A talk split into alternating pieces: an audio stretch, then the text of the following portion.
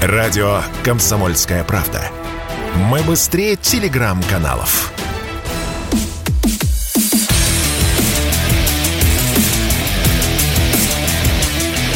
Программа с непримиримой позицией. Утренний Мардан. И снова здравствуйте, и снова в эфире радио «Комсомольская правда». Я Сергей Мордан. Трансляция на YouTube, YouTube-канал «Мордан 2.0». Подпишитесь, нажмите лайк и смотрите получайте удовольствие. Также идет трансляция в телеграм-канале Мардан. Еще одна новость, совершенно непонятная, а которая нуждается в комментариях эксперта, но такая, на мой взгляд, немножечко пугающая. Меня вообще, честно говоря, с детства пугают э, любые новости, связанные в той или иной степени с чем-нибудь э, ядерным, термоядерным, поэтому там мы довольно подробно обсуждали тему Запорожской АЭС, а сейчас я хотел бы поговорить э, по договору об ограничении стратегических наступательных вооружений. Россия временно закрыла инспекции по этому самому договору и уведомила США о выводе своих объектов из-под инспекций по СНВ. И что теперь? Все, начинаем опять делать ракеты. Владимир Джабаров с нами на связи, первый заместитель председателя Комитета Совета Федерации по международным делам. Владимир Михайлович, здрасте. Здравствуйте объясните, пожалуйста, либо успокойте, либо взволнуйте нас. Вот что означает а, вот это вот решение России? Почему мы прекратили американские инспекции? И чем это грозит? Разорвут теперь договор или нет? Ну, я бы, скорее всего, успокоил бы наш народ, ну, с моей точки зрения, как я вот интересовался в МИДе. Дело в том, что это договор последний, который остался вот из череды тех договоров, которые были подписаны когда-то по ограничению стратегических наступательных вооружений. Очень важный договор, и он истекал, вы помните, к моменту, а, когда Трамп стал президентом. И первым делом, что сделал Трамп, он его продлил на пять лет. Угу. Потому что в этом заинтересованы американцы ничуть не меньше, чем Российская Федерация. А мне кажется, в чем-то и больше. А вот объясните, Сейчас... почему они э, больше заинтересованы? А потому что этот договор сдерживает э, нашу страну тоже в вооружениях. А мы, к счастью, продвинулись намного дальше, чем американцы вот в развитии э, ракетно-ядерной техники. Вы знаете, наши новые все разработки, они умиляют э, нас, вернее, не то, что умиляют, они радуют нас, но они жутко пугают американцев. Часть этих вооружений подпадает под существующий договор, но американцы пытаются э, как-то нас сдержать и предлагают новый даже вариант, причем они предлагают вариант такой, чтобы там и участвовал Китай – вот. Я думаю, что с Китаем, конечно, они в этом плане просчитались, потому что то, что натворила госпожа Пелоси, угу. мне кажется, надолго охладило э, отношения между Китаем и Соединенными Штатами Америки. Вряд ли Китай, который сейчас занимается реорганизацией своей ядерной триады, увеличением своих боеголовок, они заявляют об этом официально, потому что они отстают по этим показателям от США и России. Вряд ли Китай согласится участвовать в каких-то договорах. А вот что касается инспекции, с чего вы начали этот вопрос, знаете, ну а чего инспектировать? Дело в том, что мы не можем, чтобы была улица с односторонним движением. То есть они к нам спокойно въезжают, угу. спокойно инспектируют те объекты, которые оговорены соглашениями дополнительными. А мы-то попасть в Америку практически не можем. Во-первых, нет прямых перелетов, это раз.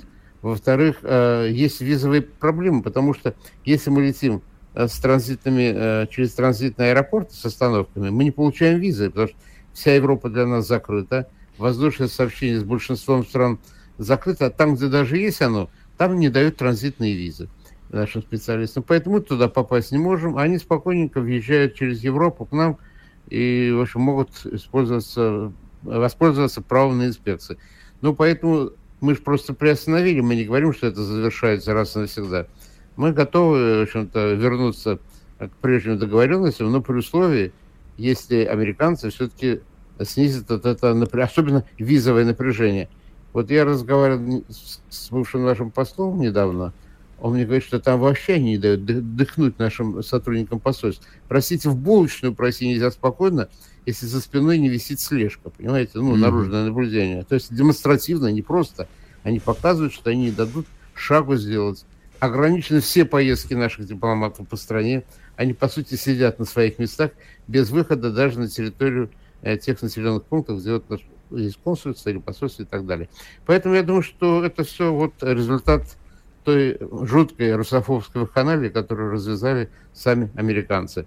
Ну, они теперь хотят и продлить договор после 2005 года, по-моему, в шестом году, по-моему, истекает, да, в шестом году. Ну, я думаю, что, наверное, мы тоже продлим, мы же не заинтересованы э, на нагнетании гонки вооружений. Но мы э, в этом плане спокойны, нам есть чем защититься. Поэтому я думаю, что пусть голова больше сейчас болит все-таки наших оппонентов.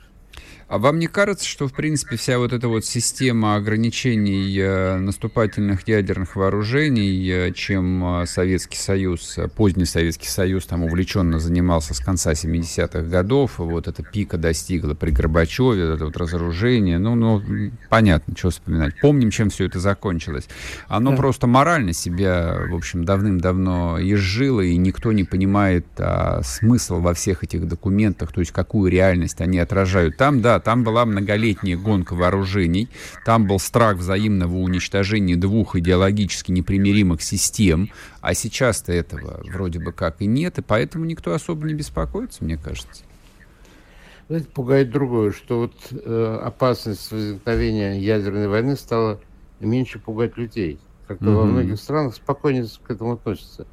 И я не исключаю, что вот э, может случиться какой-то локальный конфликт, где одна из стран официально обладающая ядерным оружием, а может и неофициально обладающая, mm-hmm, такие mm-hmm. тоже есть, применит это оружие. Но тем не менее, вот этот договор, мне кажется, все-таки надо сохранить. Просто других рычагов контроля у нас не останется вообще ну и тогда просто хаос может начаться. А вот скажите, пожалуйста, а на самом деле механизм контроля-то он существует или нет? Или там вот нет. чиновники МИДов э, просто вот произносят заученные фразы, а давным-давно ничего это не работает? Нет, механизм существует но в тех рамках, которые бы не раскрывали сведения, составляющие государственную тайну обеих стран. Поэтому, mm-hmm. Но тем не менее есть инспекции, есть планы, что они осматривают, э, о каких изменениях докладывают, и потом эти группы, которые собираются, ну, выясняют, как мягко говоря, отношения и указывают на те или иные нарушения противоположной стороны. Я думаю, что все это устранялось было время, но сейчас, э, мне кажется, если мы этот договор, грубо говоря, перечеркнем, ага. вот, останется мир вообще без какого-то регулятора в этом. А, а вот, кстати, а, коль вы упомянули, а, может сложиться такая ситуация, что одна из сторон а, действительно денонсирует этот договор? Ну, мы же помним, как а, Трамп такой энергичный, эмоциональный мужчина, то есть он там эти договора пачками расторгал. Самые разные. Вот, ну, могут и у нас психануть, сказать, ну, раз такая пьянка, раз вы там нашим дипломатам не даете выйти за пределы посольства, то как бы, ну, тогда, в общем, все обнуляется. Ну, понятно, Трамп все-таки был не совсем ординарным политиком, вы знаете, таким импульсивным, и все это знали, он мог допустить резкости, какие-то вот резкие шаги, но э, в отношении руководства Российской Федерации и раньше, и сейчас мы этого не допускаем. Все-таки у нас и целая система безопасности, то есть не так просто нельзя решением одного человека там все сразу сломать. Я думаю, что это построено десятилетиями было.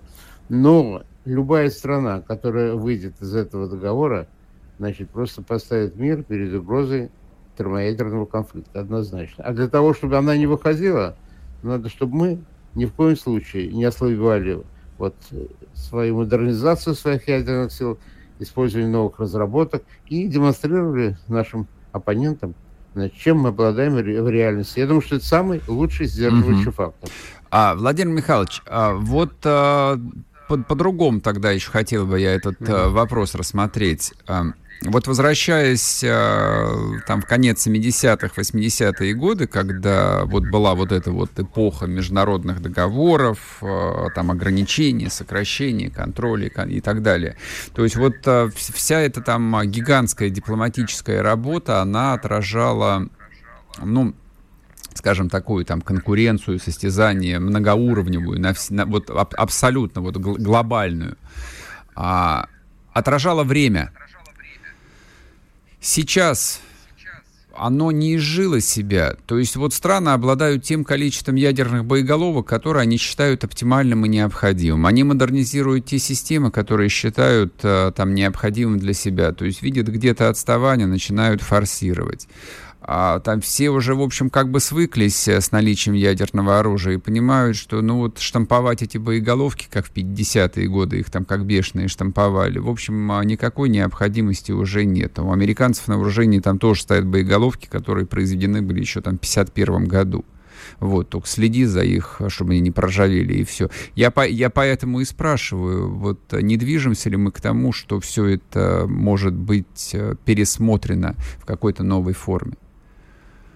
Все-таки, когда наступает, на мой взгляд, такая критическая масса, угу. обе стороны начинают задумываться. Угу, Я думаю, что мы готовы значит, сесть за стол переговоров. И договориться по новой. Договориться по новой мы готовы. Но договариваться можно по-разному. Я не хочу никого кидать в камень, но я вспоминаю, как договорился э, Горбачев с Рейганом. 30 да? секунд у нас. Вот, угу. Да, как договорились они. И чем это закончилось? Что мы просто э, мы уничтожили ракеты средней и меньшей mm-hmm. дальности тогда, а они продолжали на морских носителях все это иметь. Абсолютно и обошли верно. нас, потому что эти ракеты не попадали. Абсолютно верно. Спасибо большое. Владимир Джабаров был с нами первый заместитель председателя Комитета Совета Федерации по международным делам. Друзья мои, короткие новости. Возвращаемся и продолжим. Не уходите. Спорткп.ру О спорте, как о жизни.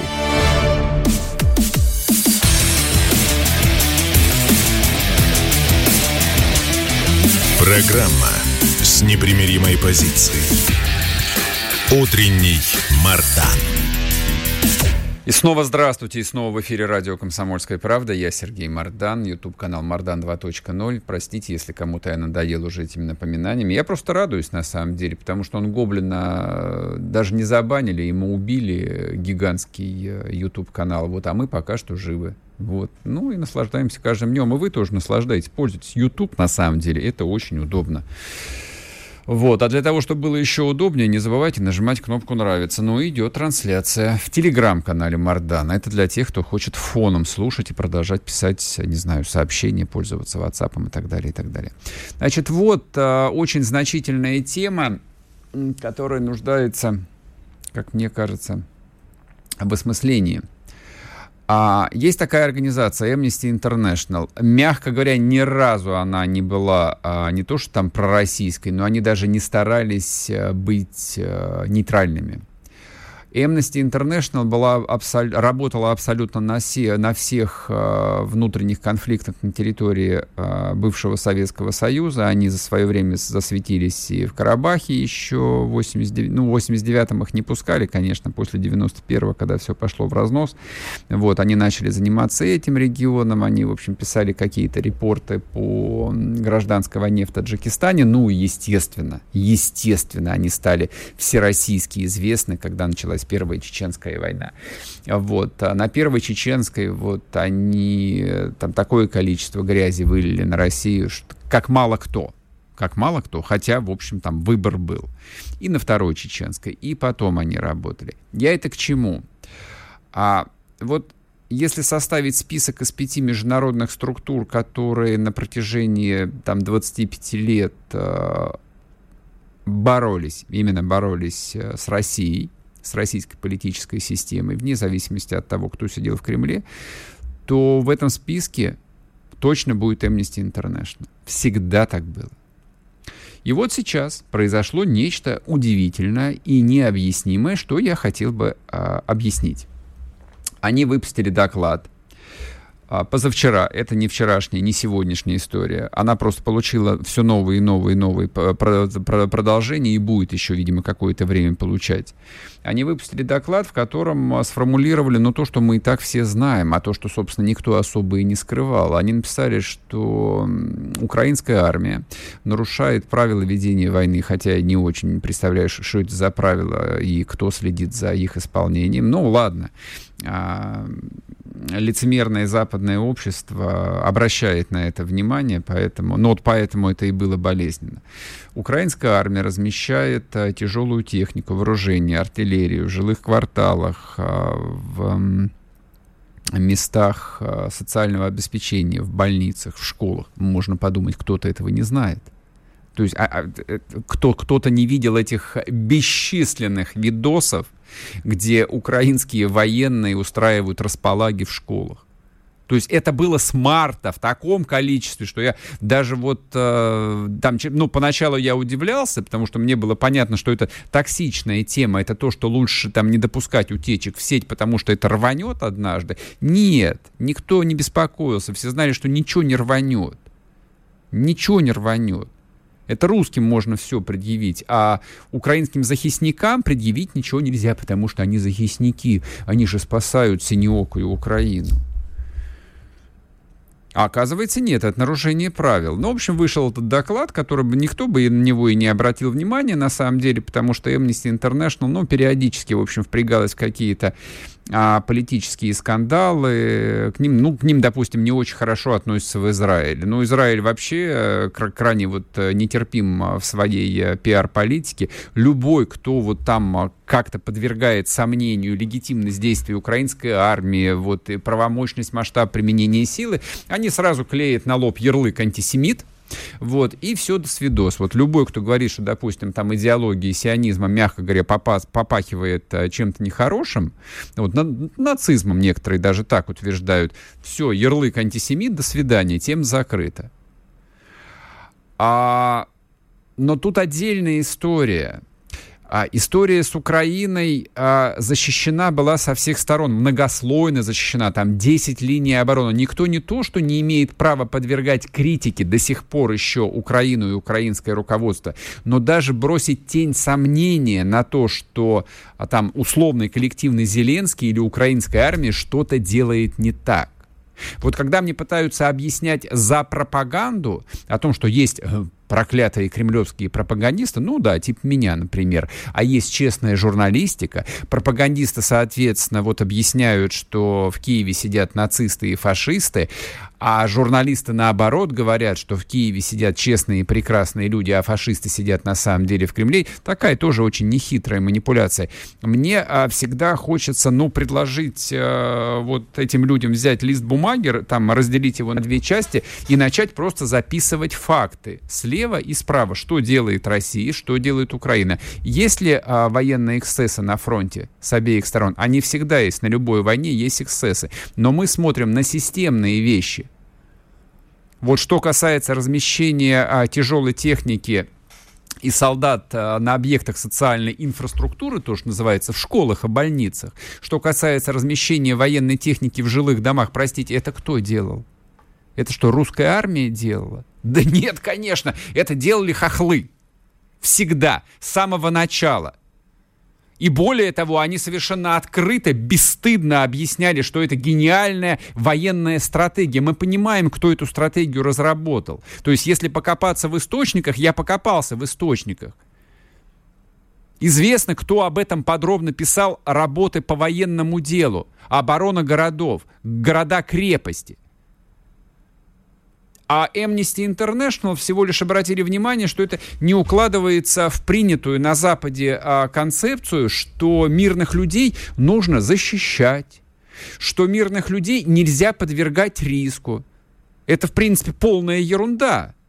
Война — это такая история, где жизнь мирного человека не имеет вообще никакого значения и никакого смысла. Максимум мирным, мирным позволят эвакуироваться, уйти из города, который после этого разнесут в хлам — но на Западе нет. На Западе, в общем, несколько десятилетий исполнялась другая песня. И вот поскольку а, эта песня отложилась в головах а, у сотен миллионов европейцев и американцев, конечно, Поэтому доклад Amnesty International прозвучал как гром среди ясного неба.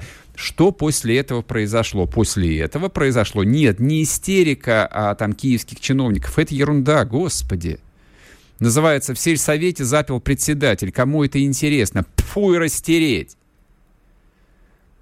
Но на Amnesty International началась такая атака, что уважаемые организации там с гигантским просто политическим капиталом пришлось сделать специальное заявление открытое о том, что мы сожалеем, что доставили страдания украинскому народу своим докладом. Мы от него не отрекаемся. Нет, мы все правильно сказали, но мы сожалеем, что доставили страдания украинскому народу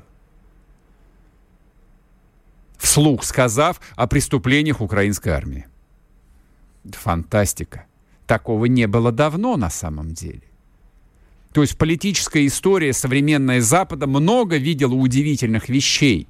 То есть лицемерием там никого не удивить, но чтобы политическая система так быстро, так эффективно и так беспощадно била по тем, кто выбивается из строя, такого не было давно. И тут же еще один пример, почему-таки мы решили об этом поговорить. А компания CBS выпустила буквально позавчера документальный фильм, в котором утверждалось, что до передовой а, доходит всего 30% военных поставок киевскому режиму, а остальное исчезает в неизвестном а, направлении. Я сейчас не про то, насколько фильм правдивый. Американские телеканалы снимают много странной документалки, мягко говоря, спорной. Это шоу-бизнес, ребята, это интертеймент. Но я не могу припомнить чтобы одну из крупнейших телесетей Америки, а CBS это одна из пяти крупнейших телесетей, нагибали бы так быстро, просто по щелчку, по звонку. Это вам не какая-нибудь а, мифическая кремлевская методичка, которую фельдъегерь либо привез, либо не привез. Забыл. Взял пиво по дороге и около метро остался с друзьями. Методичку не привезли. Нет.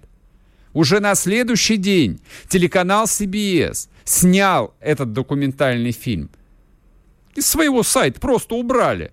И написали кратенький комментарий, что, ну, типа, материал дополняется. Они еще извиняться будут. Кто этим занимается, кто это координирует, но это то, что вот мы по привычке э, пытаемся иронично высмеивать, э, говорить Вашингтонский обком. Мне не смешно. Я не знаю, как выглядит Вашингтонский обком. Но я просто понимаю, что сила, которая может э, одним, не знаю, там, звонком, там, коротким разговором так, да, так напугать руководителей одной из самых авторитетных международных организаций и привести в состояние шока и ужаса руководителей одной из крупнейших американских телекомпаний, но это покруче, чем просто вот мем под названием «Вашингтонский обком». Это, видимо, и есть э, глубинное правительство, которое всем руководит. Было бы неплохо осознавать это и относиться к этому со всей серьезностью, а не вестись э, на ухмылки и ужимки необразованных зумеров, которые все разговаривают про пропаганду и журналистику. Чтобы получать еще больше информации и эксклюзивных материалов, присоединяйтесь к радио «Комсомольская правда» в соцсетях. В отечественных социальных сетях. Смотрите новые выпуски на Рутьюбе, читайте телеграм-канал, добавляйтесь в друзья ВКонтакте, подписывайтесь, смотрите и слушайте. Радио «Комсомольская правда». Самая оперативная и проверенная информация в эфире и соцсетях.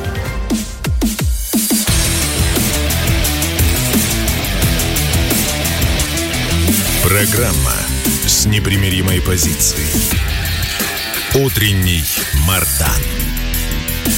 И снова здравствуйте. И снова в эфире радио «Комсомольская правда». Я Сергей Мардан. К нам присоединяется Никит Данюк, первый заместитель директора Института стратегических исследований, прогнозов РУДН, телеграм-канал «Метаметрика». Никит Сергеевич, приветствую тебя.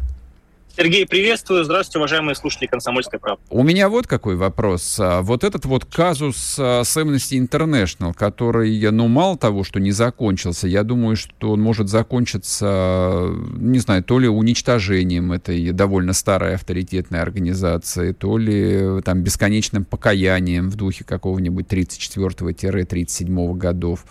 А, но ведь это же задает тренд, что Украина остается неприкасаемой темой, которую вообще вот э, либо хвалить, как жену Цезаря, либо, в общем, не раскрывать рот.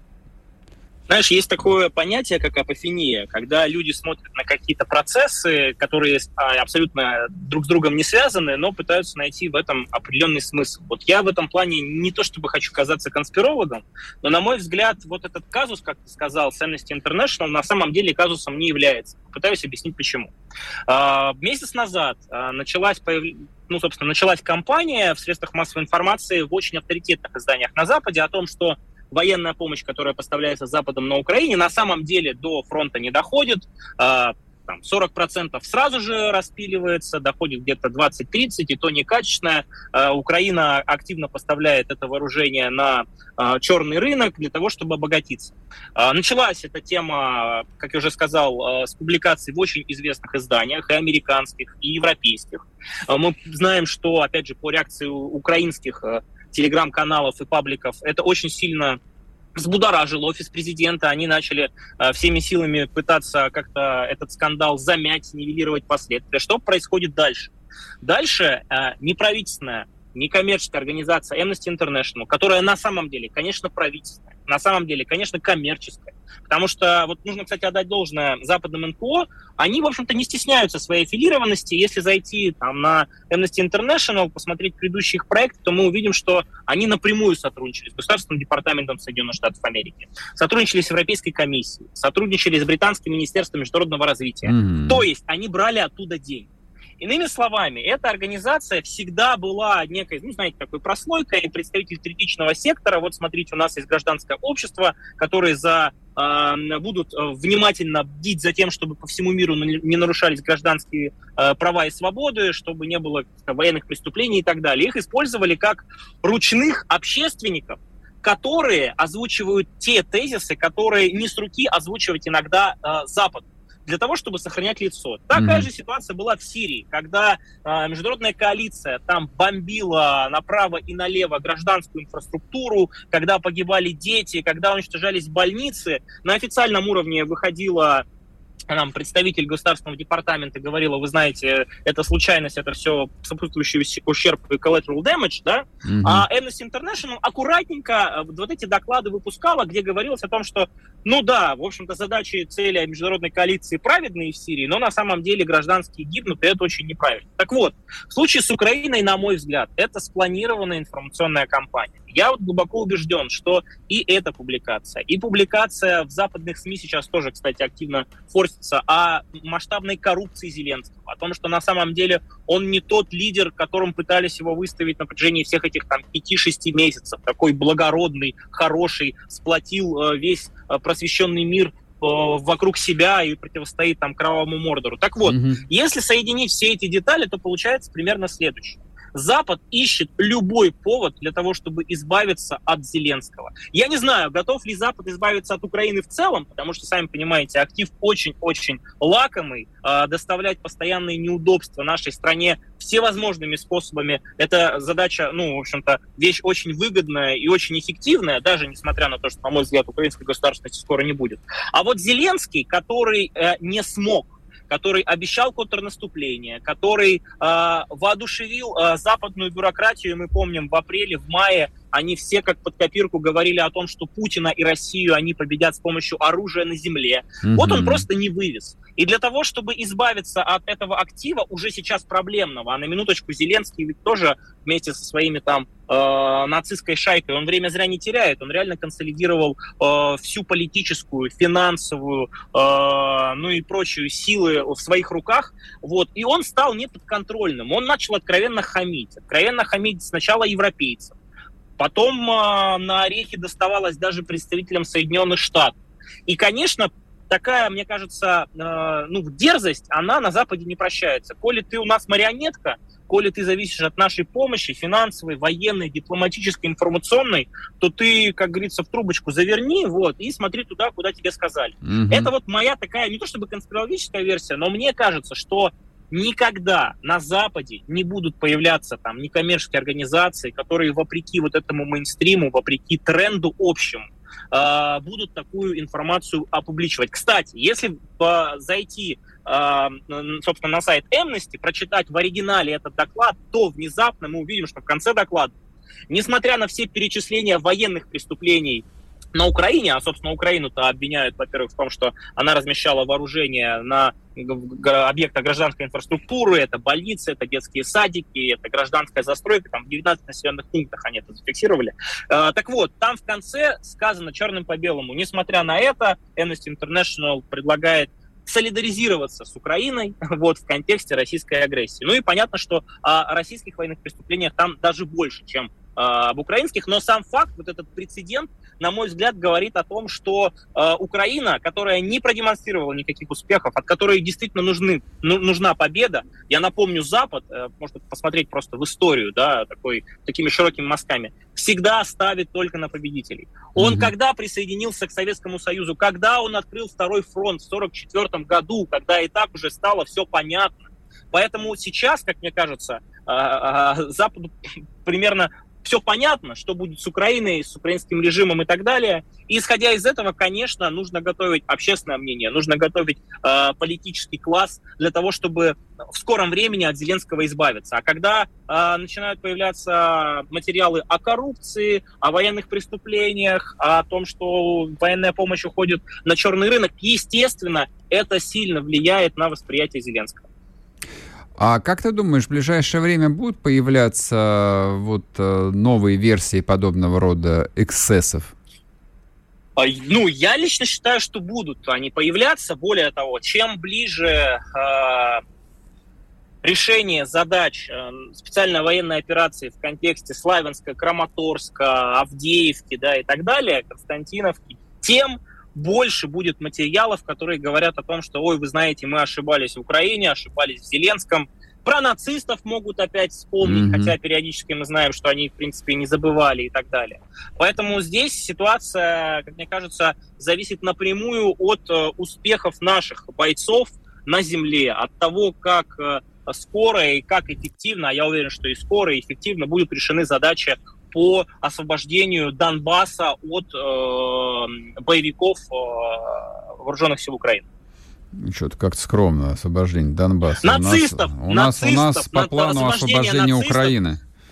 Значит, а, освобождение Донбасса – это первоочередная задача, которая была озвучена. Я вот, кстати, хочу напомнить уважаемым слушателям, внимательно э, следите за риторикой президента. Там работает огромная команда, они никак, никогда не дают озвучить те тезисы, которые, ага. ну, скажем так, могут быть восприняты неоднозначно, да, противоречиво. Президент сказал, что специальная военная операция в первую очередь это операция по э, защите людей Донбасса, чтобы остановить геноцид. Соответственно, исходя из этого, первоочередная задача зачистить территорию Донецка, территорию Луганска, уже, слава богу, там зачищена и так далее, от этих нацистов. Дальше защита что предполагает? Чтобы не наносились удары по этой территории. Для этого, естественно, нужно контролировать, опять же, э, вглубь территорию на 200-300 километров. Опять же, я не знаю, никто официально эти тезисы не озвучивал. Но, на мой взгляд, конечно, если говорить о восприятии а, русского народа, российского общества специальной военной операции, то если мы остановимся только на Донбассе и только на Луганске, еще, конечно, там вот часть Запорожья, да, Херсонская область,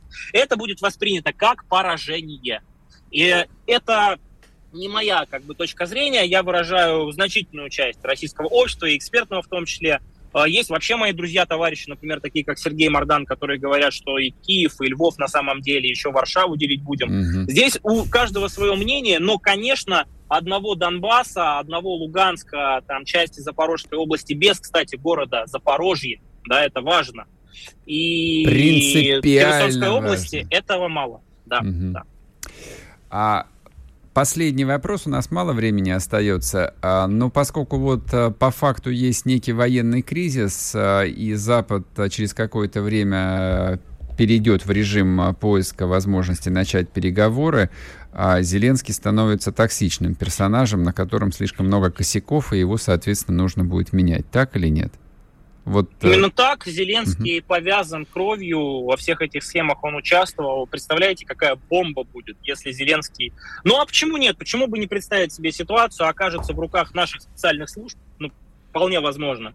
А, вот. Если его, конечно, до этого не ликвидируют свои же, mm если не произойдет очередная инсценировка, а, например, убийство Зеленского, в котором, естественно, mm обвинят Россию.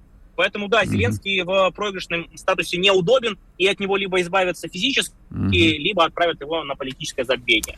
Да. Спасибо тебе большое. Никит Данюк был с нами, первый заместитель директора Института стратегических исследований прогнозов РУДН. Подписывайтесь на телеграм-канал Метаметрика. Я вернусь к вам после перерыва. Чтобы получать еще больше информации и эксклюзивных материалов, присоединяйтесь к радио «Комсомольская правда» в соцсетях – в отечественных социальных сетях. Смотрите новые выпуски на Рутьюбе, читайте телеграм-канал, добавляйтесь в друзья ВКонтакте, подписывайтесь, смотрите и слушайте. Радио «Комсомольская правда». Самая оперативная и проверенная информация в эфире и соцсетях.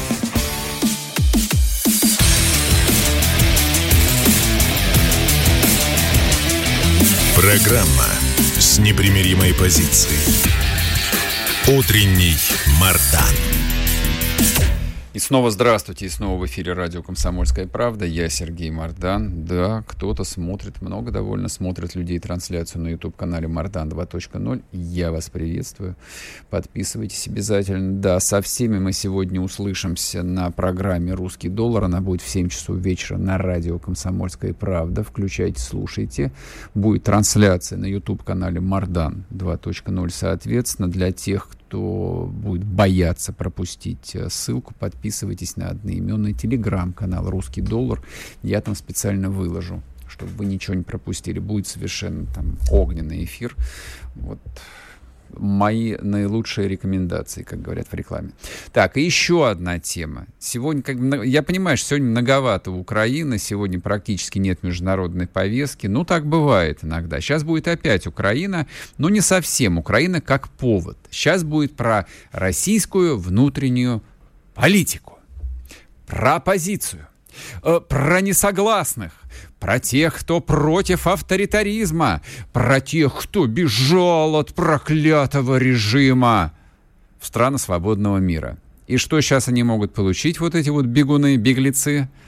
А, вы не поверите, депортацию, старую добрую депортацию. И в этот раз а, депортация им грозит не Сталин проклятый, который, к сожалению, давным-давно умер, а депортациям, вот этим вот великолепным, добрым, честным, хорошим людям, им этой депортацией грозит прекрасный Владимир Александрович Зеленский. Черчилль нашего времени, ну, не вполне, конечно, подходит. У Черчилля худо-бедно было аристократическое происхождение. Он мужчина был из приличной семьи, из герцогов Мальбора. Вот. А Зеленский, в общем, подкачал тут, конечно. Ну, маема шо маема. А какой Черчилль, такие депортации. Значит, э, украинский президент предложил вчера закрыть Европу для всех россиян. Я, в принципе, не против. Вот честно вам скажу, я а, в ближайшее время в Европу-то и не собирался. А, более того, я не очень понимаю тех, кто собирается туда. Но это ладно, не мое дело. Их деньги, их решения. Вот есть лишние бабки, если есть охота через Стамбул какой-нибудь чертов лететь за какие-то конские совершенно деньги, бог ради, летите. Но ведь э, Зеленский тут э, устроил нечто невероятное. Он сказал, что вернуть нужно и всех, кто уехал. А кто уехал? Черт побери, уехали же лучшие люди. Уехали ведь на самом деле несогласные, те, кто не мог жить в стране, ведущей преступную войну с соседями. Я даже не буду сейчас перечислять, я, вчера уже всех перечислял. Ведь в этот список попадает огромная группа либеральных клоунов, которые в течение пяти с лишним месяца просто вот вели эфиры, как будто вот, вот выходили на информационный фронт по неутомимой, э, по неутомимой какой-то сердечной жажде. Вот они кушать не могли. Вот им надо было с утра до вечера бороться с Путиным проклятым из Европы. Кто-то в Португалии, кто-то в Испании. Две трети редакции а, бывшей а, «Эхо Москвы» разъехалась. Ну, все вот, все прикормленные, вот все такие а, мужчины и женщины средних лет и выше, все живут в Европе. Не понимаю, на что, честно говоря. Ну, молодых придурков, а, которые полны а, каких-то там еще иллюзий и надежд, они все тут, в Москве, на подхвате за еду работают. А те, кто постарше, те там. И, видимо, хватает. И вот условную латынину, ведьму, человек жизнь, по-моему, положил а, на борьбу значит, с проклятым режимом. А, вот а, вы можете себе представить, как латынину приходят испанские полицейские, прекрасные мужчины в черной форме, как из сериала «17 мгновений весны», берут э, под белые руки, сажают в микроавтобус. Не знаю, может, у ней кот есть. И кота ей тоже, значит, дают. Паспорт, кот, билет в один конец, самолет какой-нибудь с решетками на окнах должен быть обязательно, чтобы на иллюминаторах решетки были. И он специальным рейсом летит э, в Москву. Ну, либо нет, как бы воздушное пространство закрыто, допустим, самолет из Испании летит в Хельсинки, а там а, Латынину с котом выгружают, а, сажают, а, соответственно, в микроавтобус, или, не знаю, там, какая у финнов а, должна быть скотовозка для зэков. И вот на этом автобусе везут а, на российскую границу. Вот проезжают, проезжают Кувала, доезжают до погранперехода. И там все. И там на нейтральной полосе двери открываются, и ей дают пинка и выбрасывают ее, значит, вот на этом пятачке на нейтралке. А там, за колючей проволокой, уже стоят российские пограничники с собаками. А собаки рвутся с поводков. Слюна у них просто вот капает на асфальт. Глаза горят клыки блестят. Ну и, соответственно, вот эти вот упыри, наследники НКВД, хватают прекрасную Латынину, которую по просьбе президента Зеленского выслали из Европы. Но она же гражданин Российской Федерации, значит, несет коллективную ответственность за все преступления безмерные чекистского режима. И вот берут ее под белые руки и сажают уже в настоящий наш родной какой-нибудь автобус. И, ну и дальше не знаю, там либо СИЗО города Выборга, либо там в Питер, либо сразу в Москву, не знаю куда. Либо прямиком в лагерь, извините меня опять. Опять про лагерь, да, да, вы же хотели.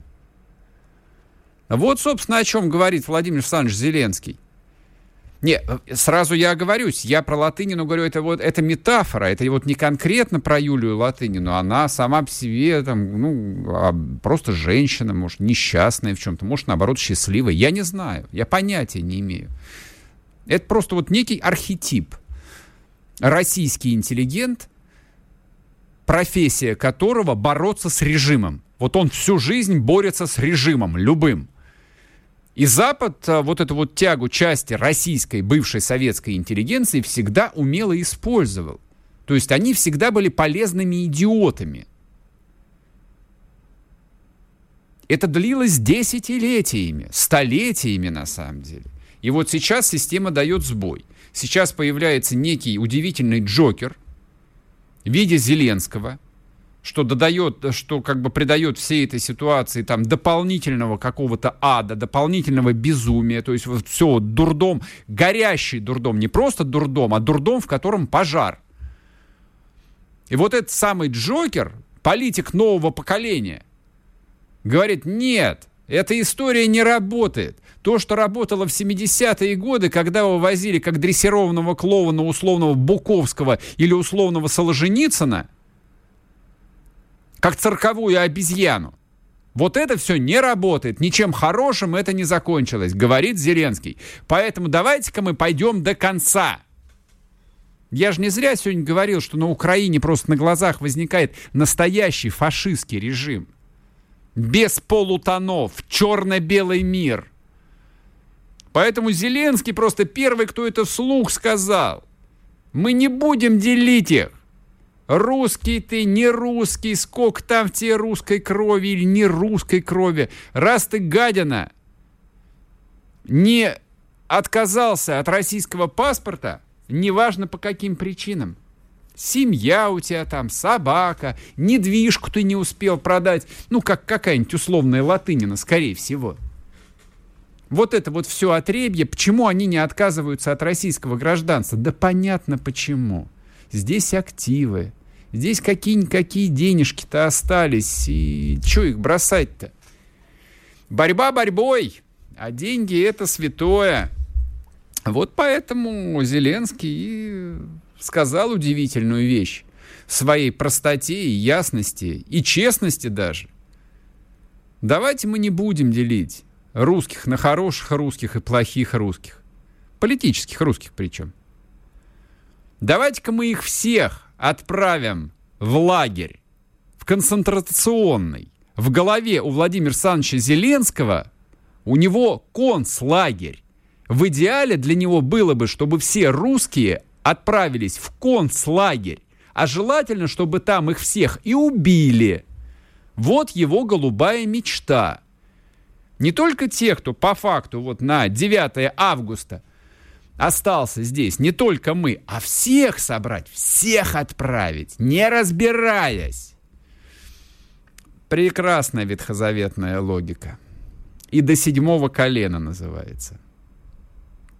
Возвращаясь к теме, которую мы обсуждали до, с Никитой Данюком, ну, я согласен. То есть, поскольку Зеленский пошел в разнос, действительно пытается стать контрсистемным игроком, судьба его, в общем, очевидна. Судьба короткая, к финалу все ближется. Все идет к занавесу. А в конце пьесы занавес еще и подожгут. Вот так вот закончится история государства Украины и последнего украинского президента Владимира Зеленского. Так я себе это вижу. На сегодня все. Услышимся вечером. Программа «Русский доллар». Подписывайтесь на телеграм-канал «Русский доллар». Пока. Чтобы получать еще больше информации и эксклюзивных материалов, присоединяйтесь к радио «Комсомольская правда» в соцсетях в отечественных социальных сетях. Смотрите новые выпуски на Рутьюбе, читайте телеграм-канал, добавляйтесь в друзья ВКонтакте, подписывайтесь, смотрите и слушайте. Радио «Комсомольская правда». Самая оперативная и проверенная информация в эфире и соцсетях.